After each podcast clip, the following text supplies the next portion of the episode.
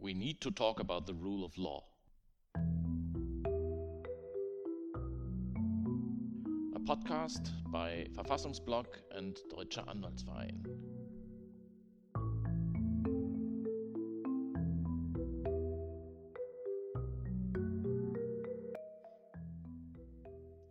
Welcome to the third episode of Defending the Defenders, a podcast by the German Bar Association, Deutscher Anwaltverein, and Verfassungsblog.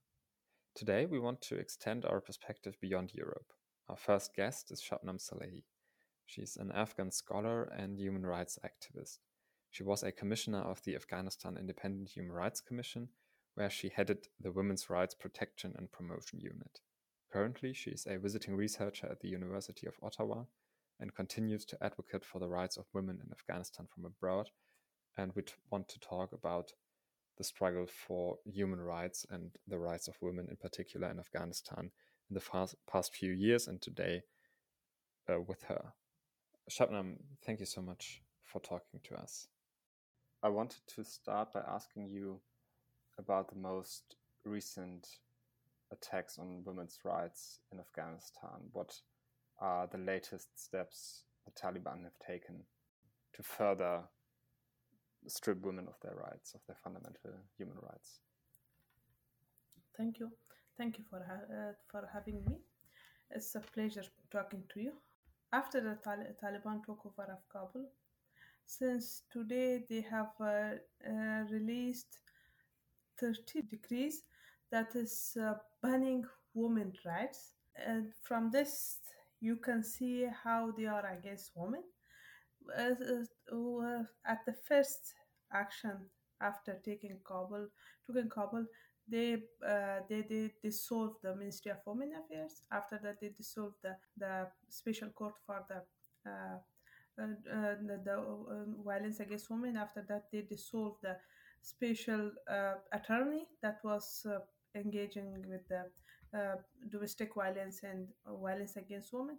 After that, they are they are releasing degree uh, decrease day by day.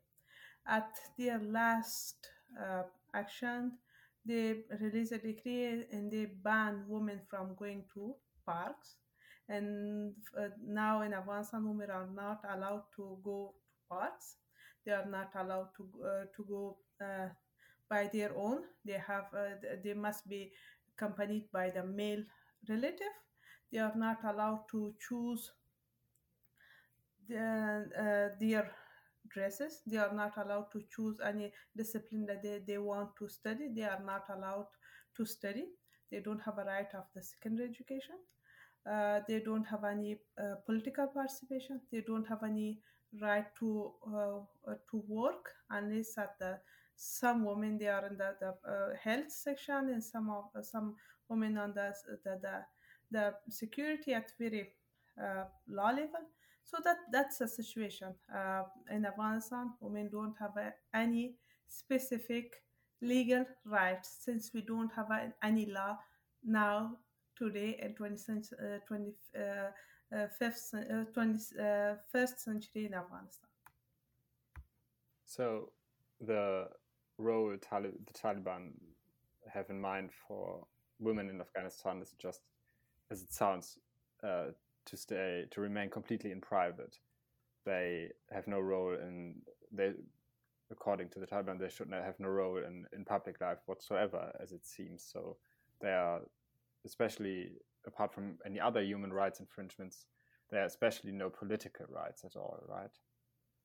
Yeah, yeah, sure.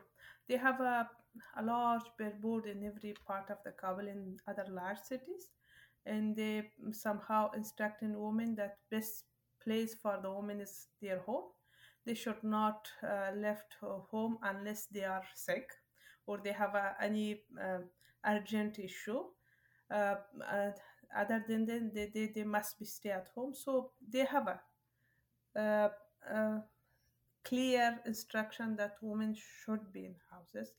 Uh, you you you are witnesses of the women protest, how they they treat them they uh, put them in jails they torture them and uh, up to up to today that i'm talking to, uh, to you most of the women activity they are underground. If they know about any kind of activity, they will ban women. Two months back, the, Kabul University student they they are uh, they are planning to a peaceful pro- uh, protest, but at the night they put some chemical in their uh, food, and all of the uh, girls in hostel been uh, poisoned with the some chemicals uh, for us uh, uh, in order to not protest against Taliban. So they are using every and each technique to avoid women to be in the public life. Well, that is that is uh, that is really extreme. And are there is, is there any possibility? Uh, you just talked about that most uh, um, human most protests and um, all the organizations. Um, uh, every activity has to be underground these days. Is there any possibility at all to advocate for human rights in Afghanistan under the Taliban, and or what is the fate of attorneys and activists in Afghanistan today? I think uh, women and women are the more active group mm-hmm. in Afghanistan today as well. Uh, looking at that much, uh, uh the the the, the uh, somehow what I can say, that much pressure that they are putting on the women. Still, mm. women have a voice. Uh, so I, I have a some. I'm um, optimistic about that this situation.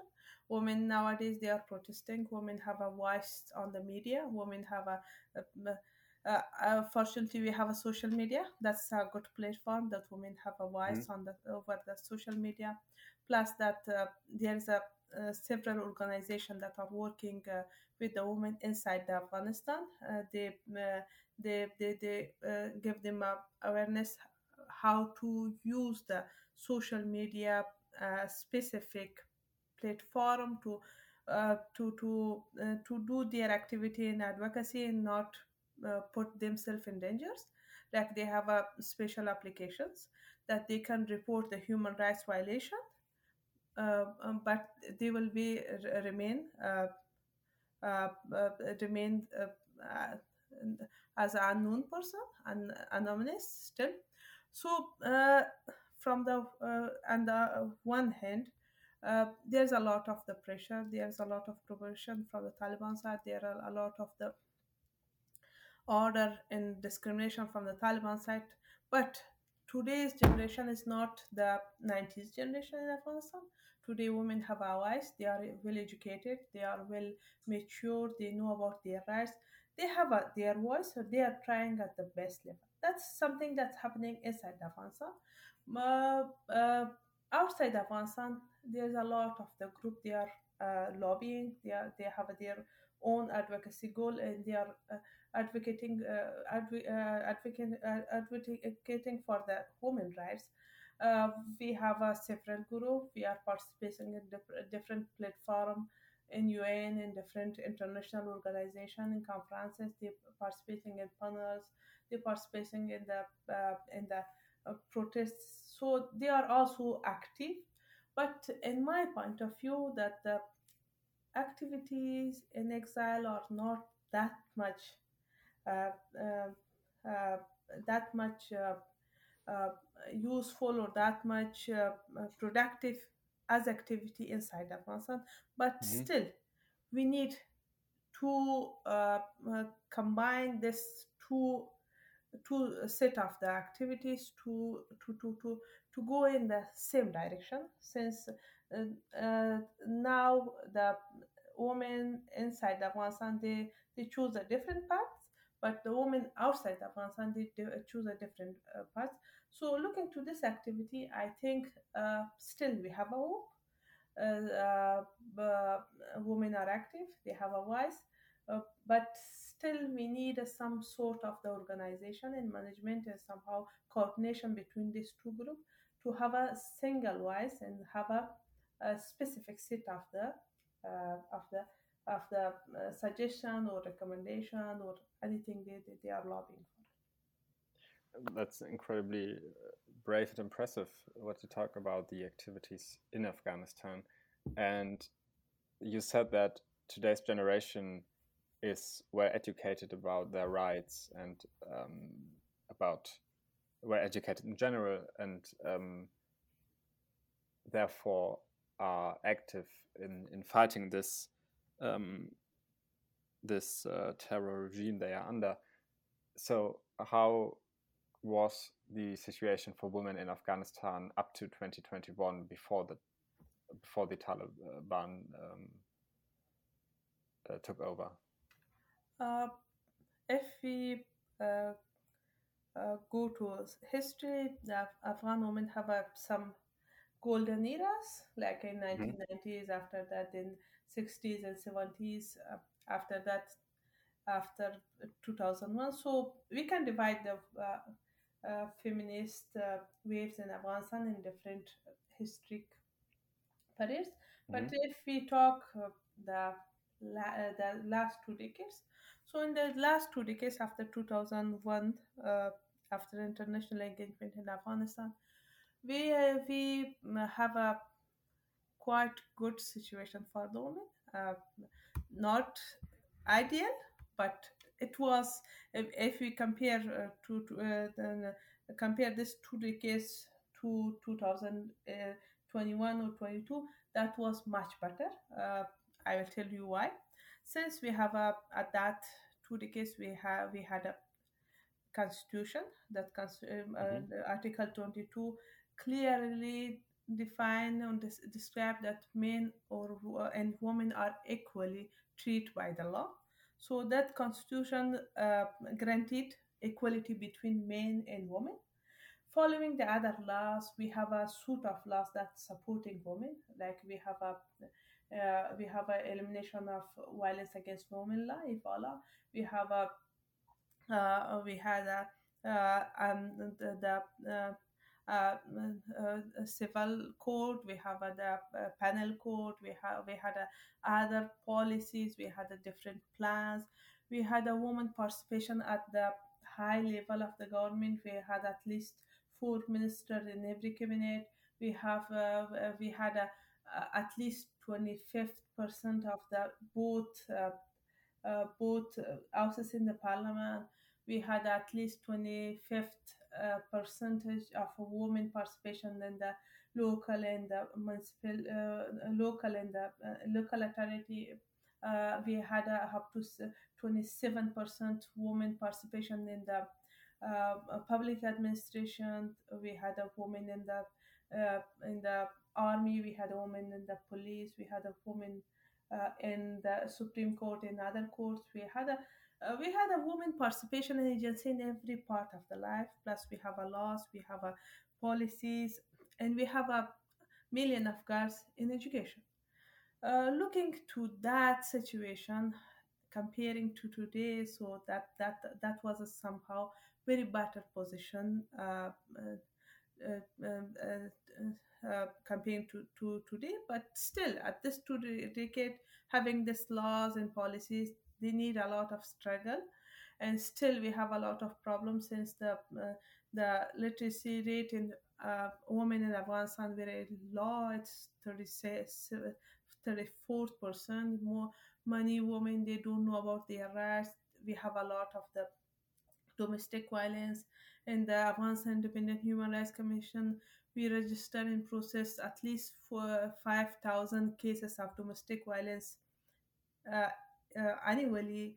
Plus uh, uh, we had a other kind of the conflict. We had a at that time also we have a we, we don't have a the secure situ- secure environment for to for women to to operate safely. So we had a different kind of problem but still we have a supporting system. We had a laws.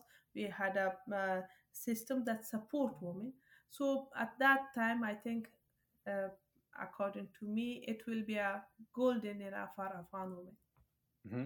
And you already uh, touched upon some of the um, of, of, your initiatives uh, as human rights activists and advocates.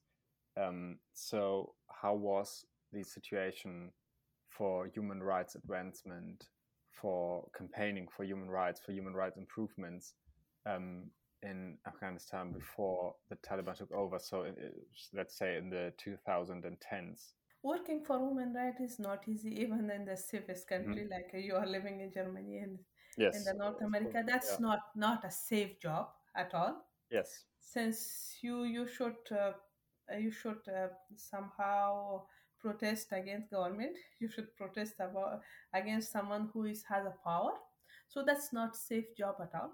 But uh, doing this job in the fragile society like Afghanistan that's uh, that uh, uh, don't have a doesn't have a, secure situation, doesn't have a, a economical stability, doesn't have a uh, well-educated generation that make it very dangerous than the other countries.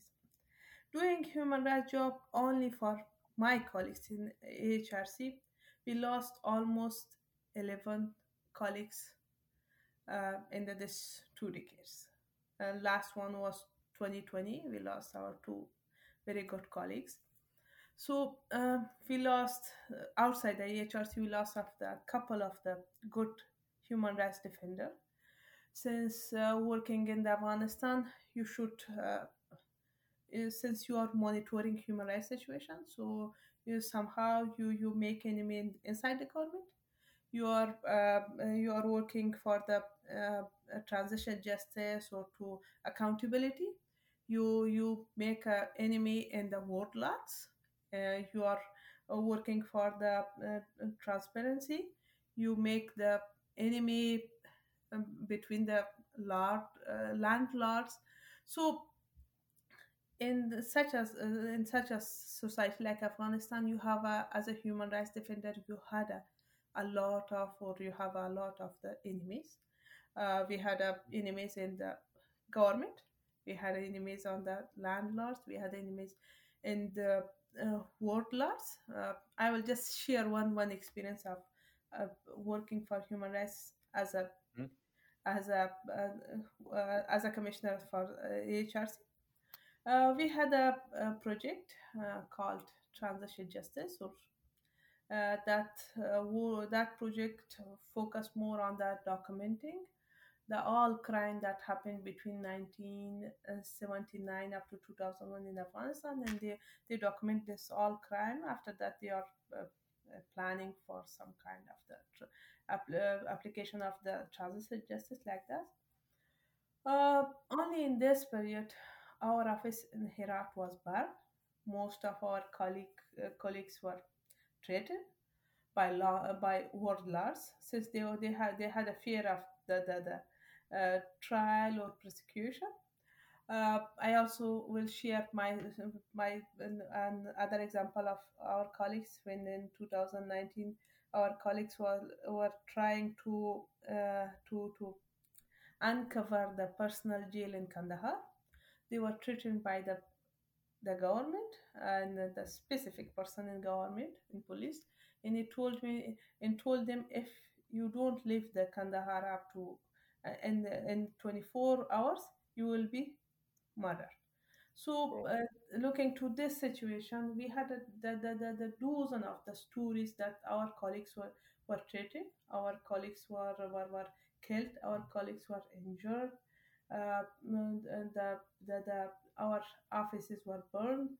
Uh, uh, we faced a different situation. They didn't share the data with us. They didn't allow us to monitor the the the, the uh, prisons and jails. They didn't allow to have a, a, a, full access to the victim. So there were a lot of the a lot of the barriers for working as a uh, as a working for the human human rights defender but still we did uh, we did struggle we did our advocacy and we tried to make a situation a better situation for new for coming generation.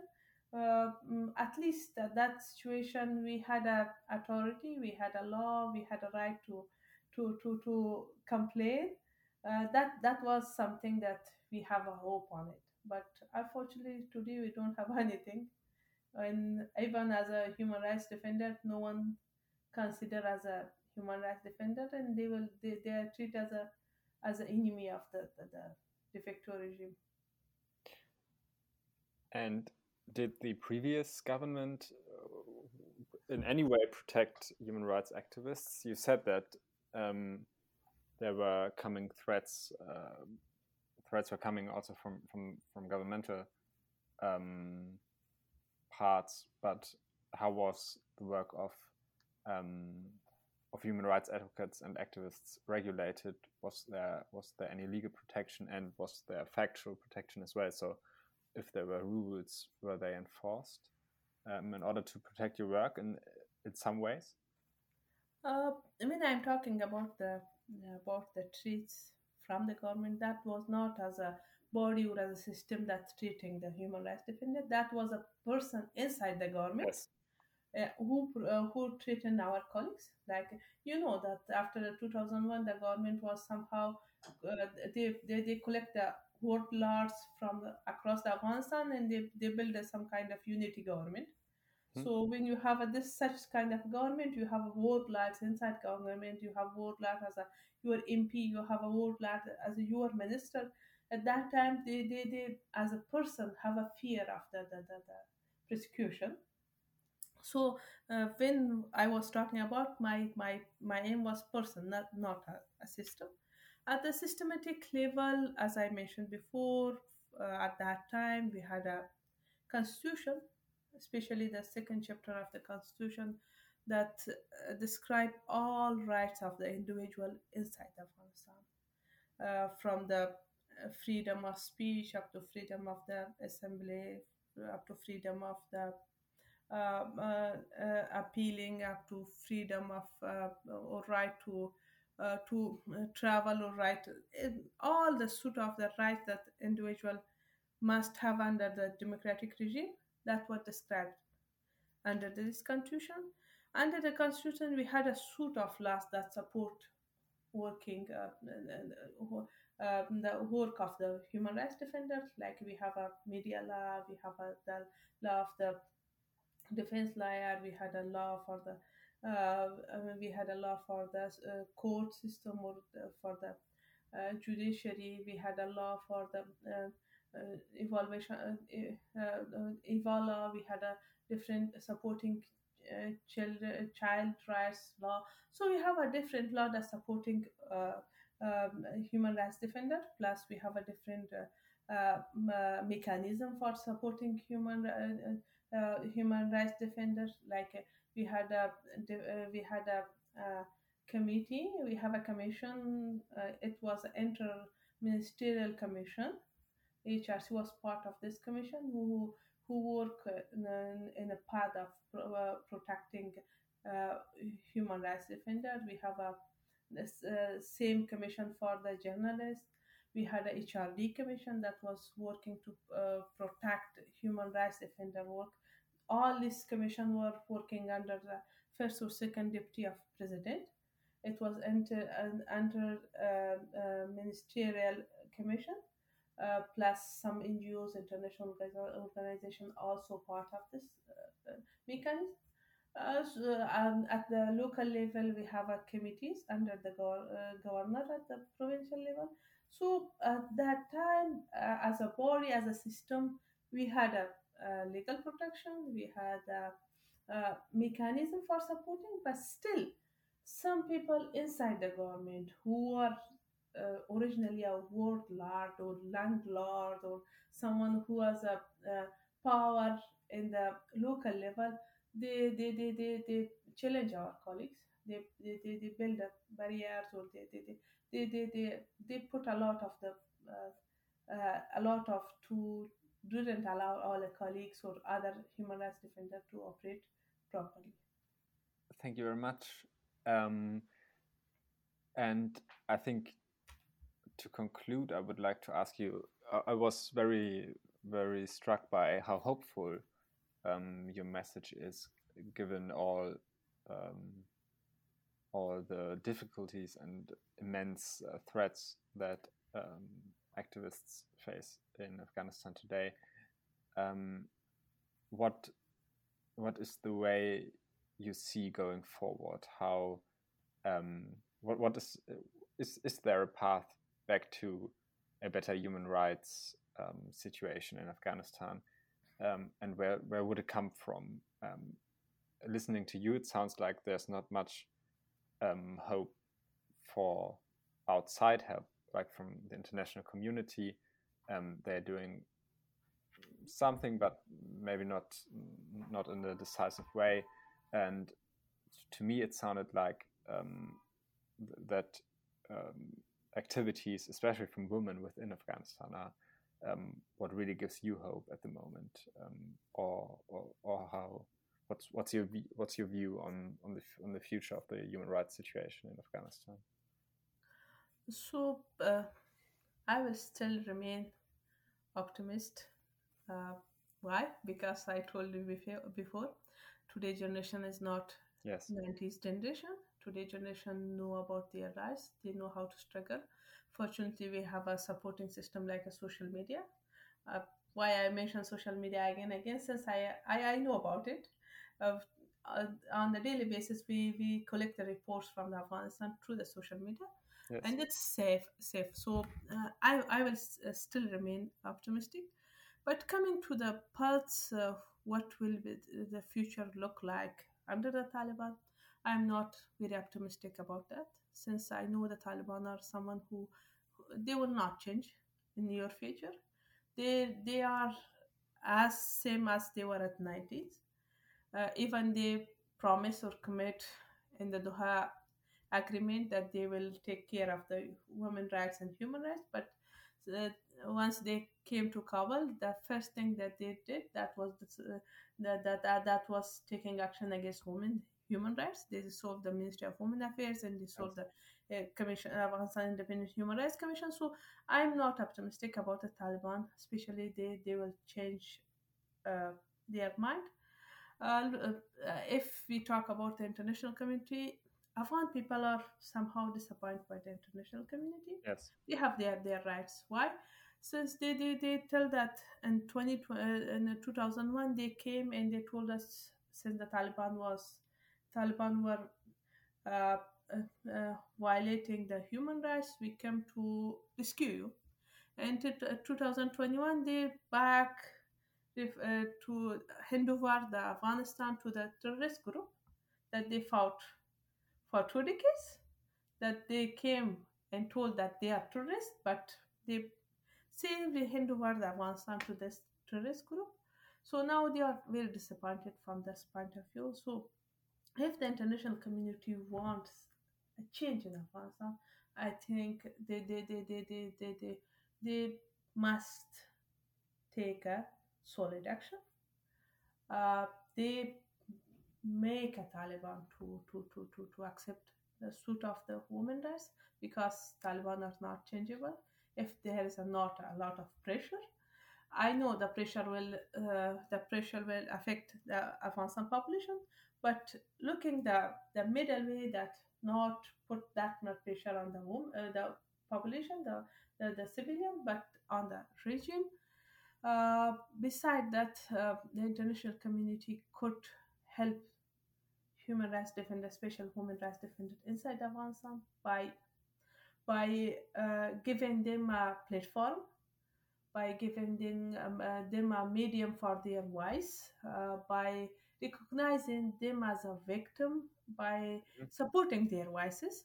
Uh, so that that I think that that's the job of the international community, and uh, I also uh, wish that our voice inside the Afghanistan will continue to rise uh, since that's something I can still hope that that will put a lot of pressure from the inside on the Taliban.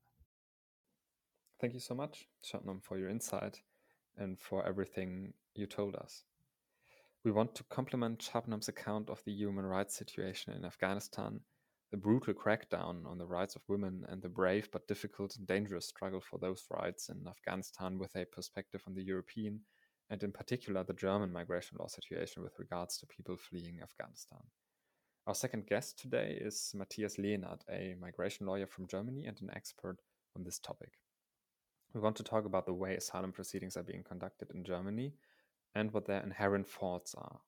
Other issues that are important in this context are the federal admissions program Germany set up for people fleeing Afghanistan that is kind of symptomatic for the shortcomings of German migration policy, as well as recent developments in the law of asylum proceedings that show a growing distrust for attorneys. Matthias, thank you so much for talking to us and welcome.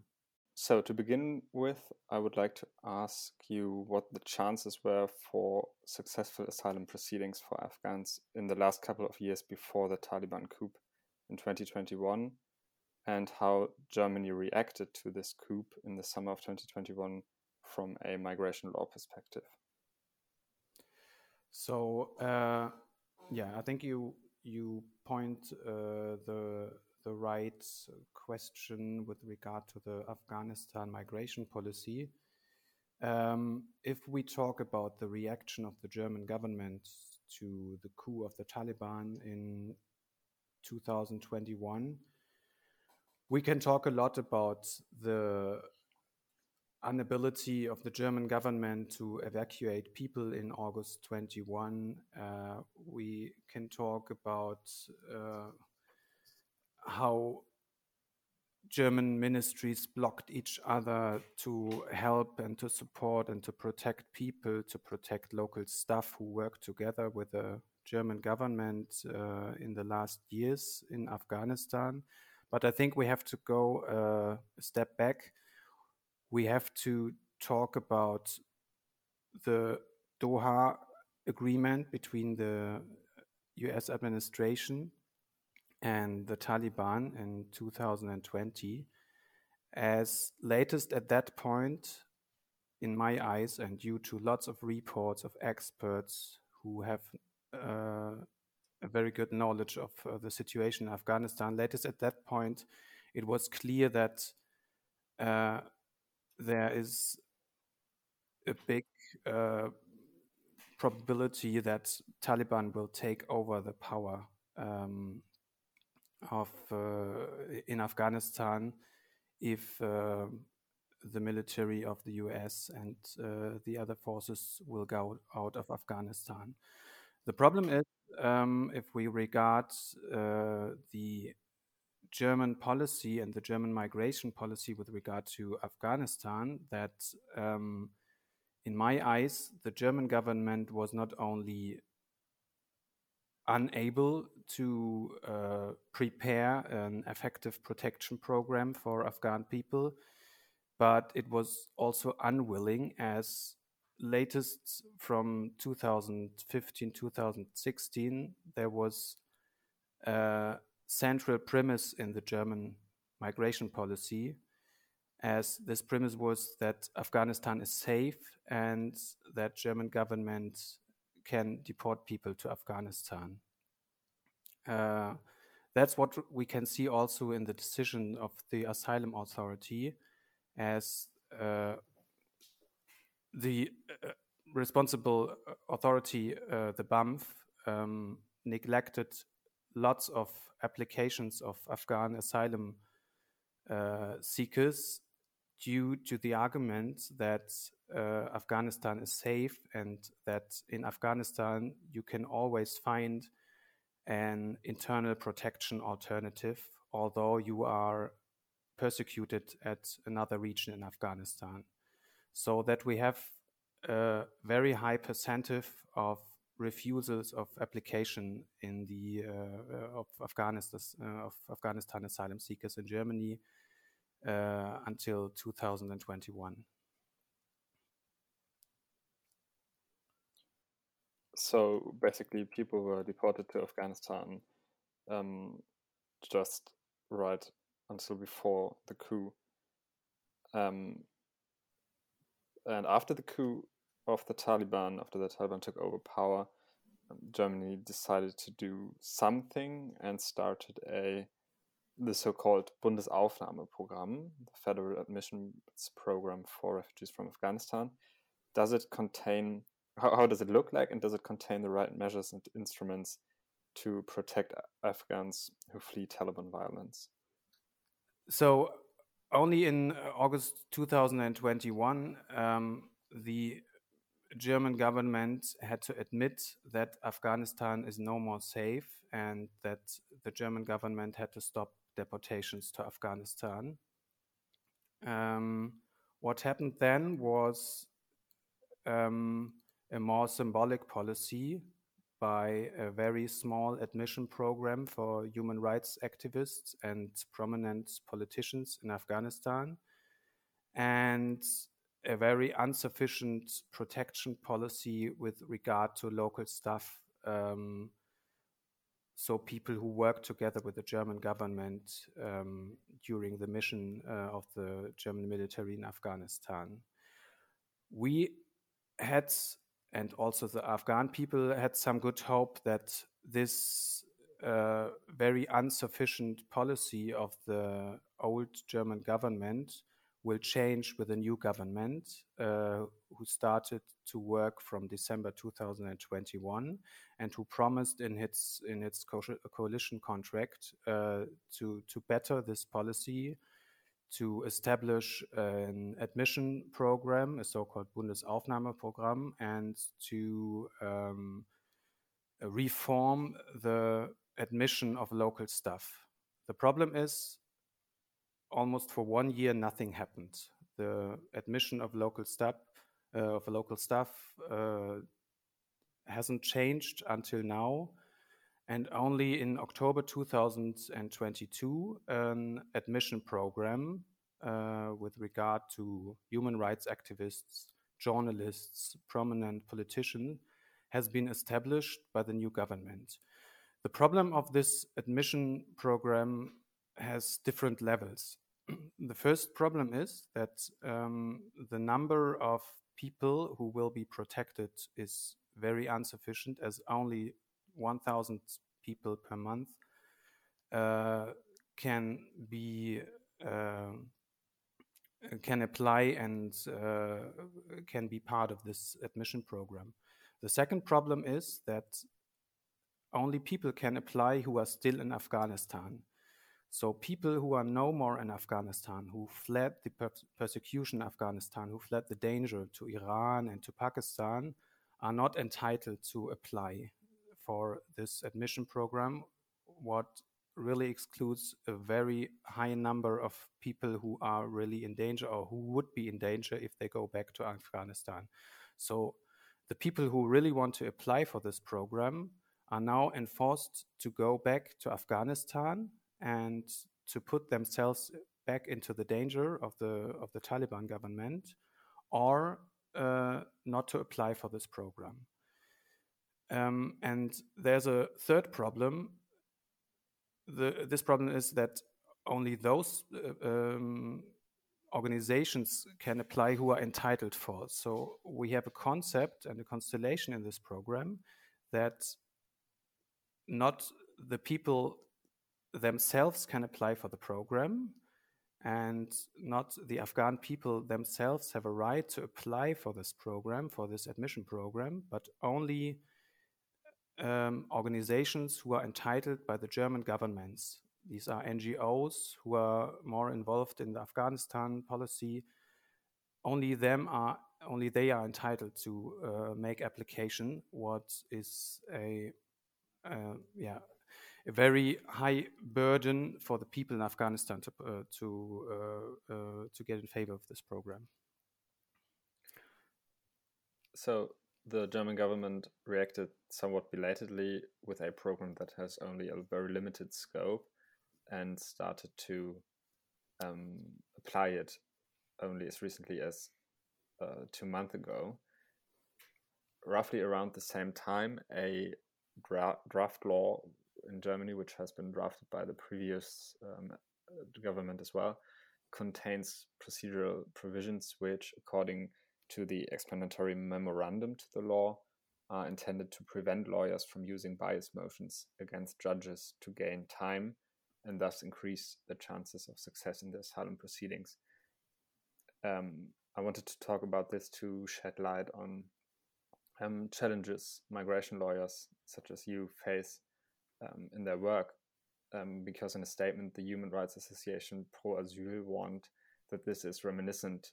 Um, this uh, this explanatory memorandum is reminiscent of statements by right wing politicians that migration lawyers are part of the anti Abschiebe industry, the anti deportation industry. Um, what's your perspective on this?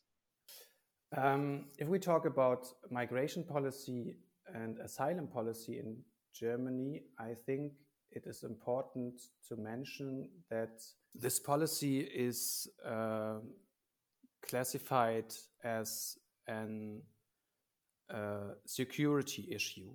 So an issue, what we would call in Germany Gefahrenabwehr.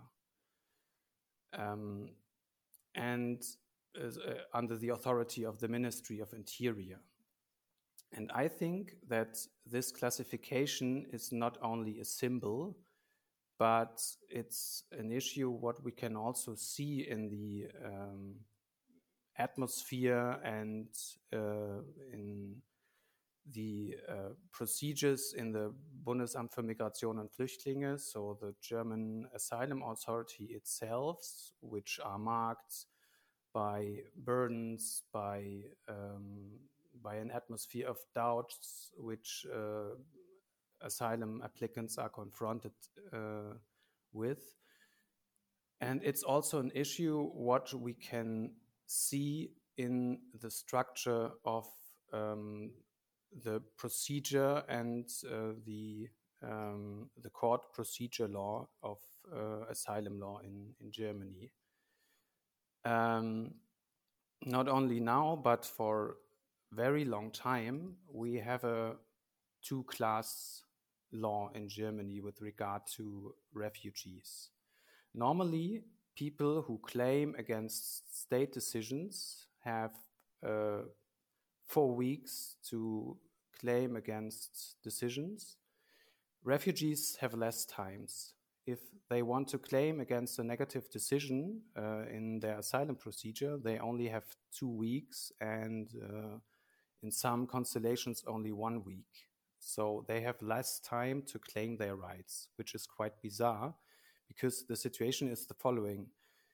Um, almost half of the decision of the asylum authority are classified um, uh, as illegal and uh, by, by, the courts and people who are confronted with the asylum authority are normally people who don't speak the language who don't have any knowledge about the system in germany so normally you should say that they should have more time to claim against their decisions uh, and um, their uh, refusals in asylum procedure.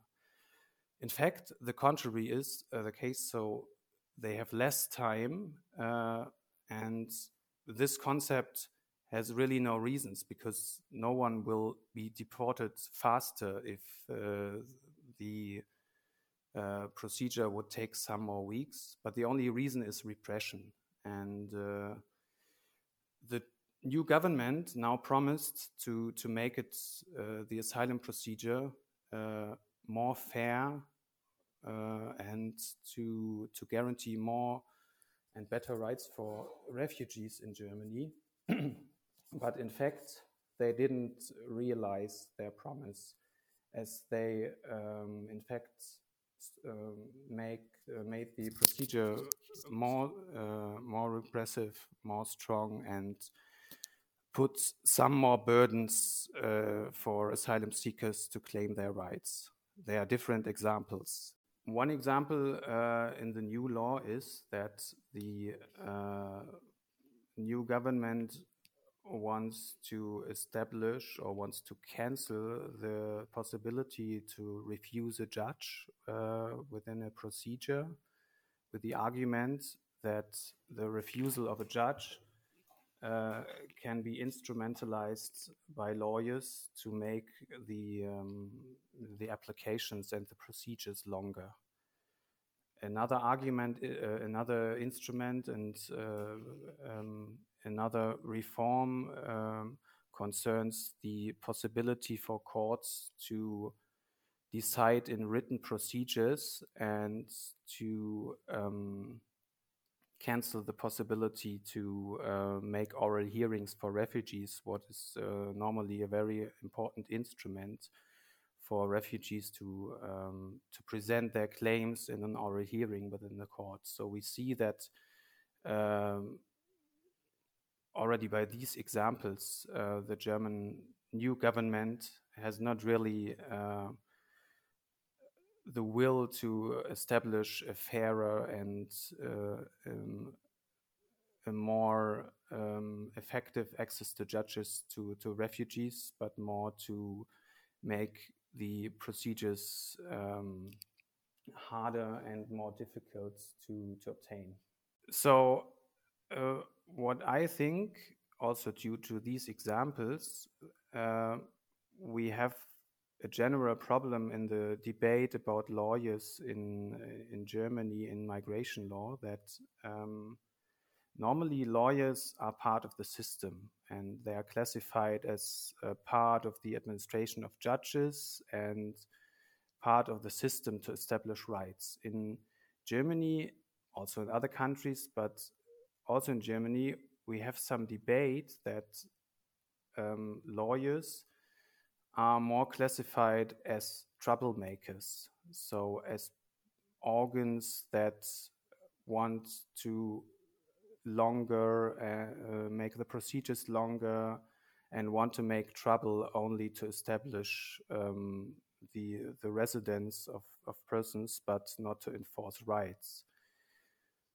and what we can see right now in the new reforms and also in in the general structure of the asylum procedure law, uh, which is which is very marked by a two-class judges uh, justice for for refugees, is that this is this debate about lawyers who are part of a so-called anti-deportation industry is not only a symbol, but but what we can also already see in the law.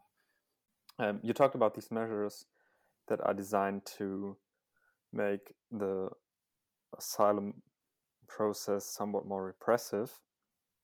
At the same time, um, just a few months after the Taliban took over in Afghanistan, um, the new German government had to deal with another um, conflict, um, the war started by Russia in Ukraine, um, that led to um, a great number of uh, people fleeing from Ukraine.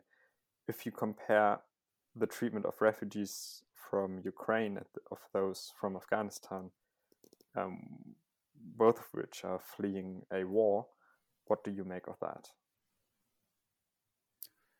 Um, if we regard the treatment of refugees from Ukraine uh, as a very high number of people fleeing from Ukraine to Germany and to other European countries, we see that an effective protection and admission of people fleeing from a war in a very short time is possible. One can criticize one or other points of the admission of uh, Ukraine people and especially the treatment of third country nationals also fleeing from Ukraine, what is a very big problem. But nevertheless, you can see in this policy that European and also German infrastructure is able to welcome and to um, uh, um, to treat and to protect people fleeing from the war in Germany.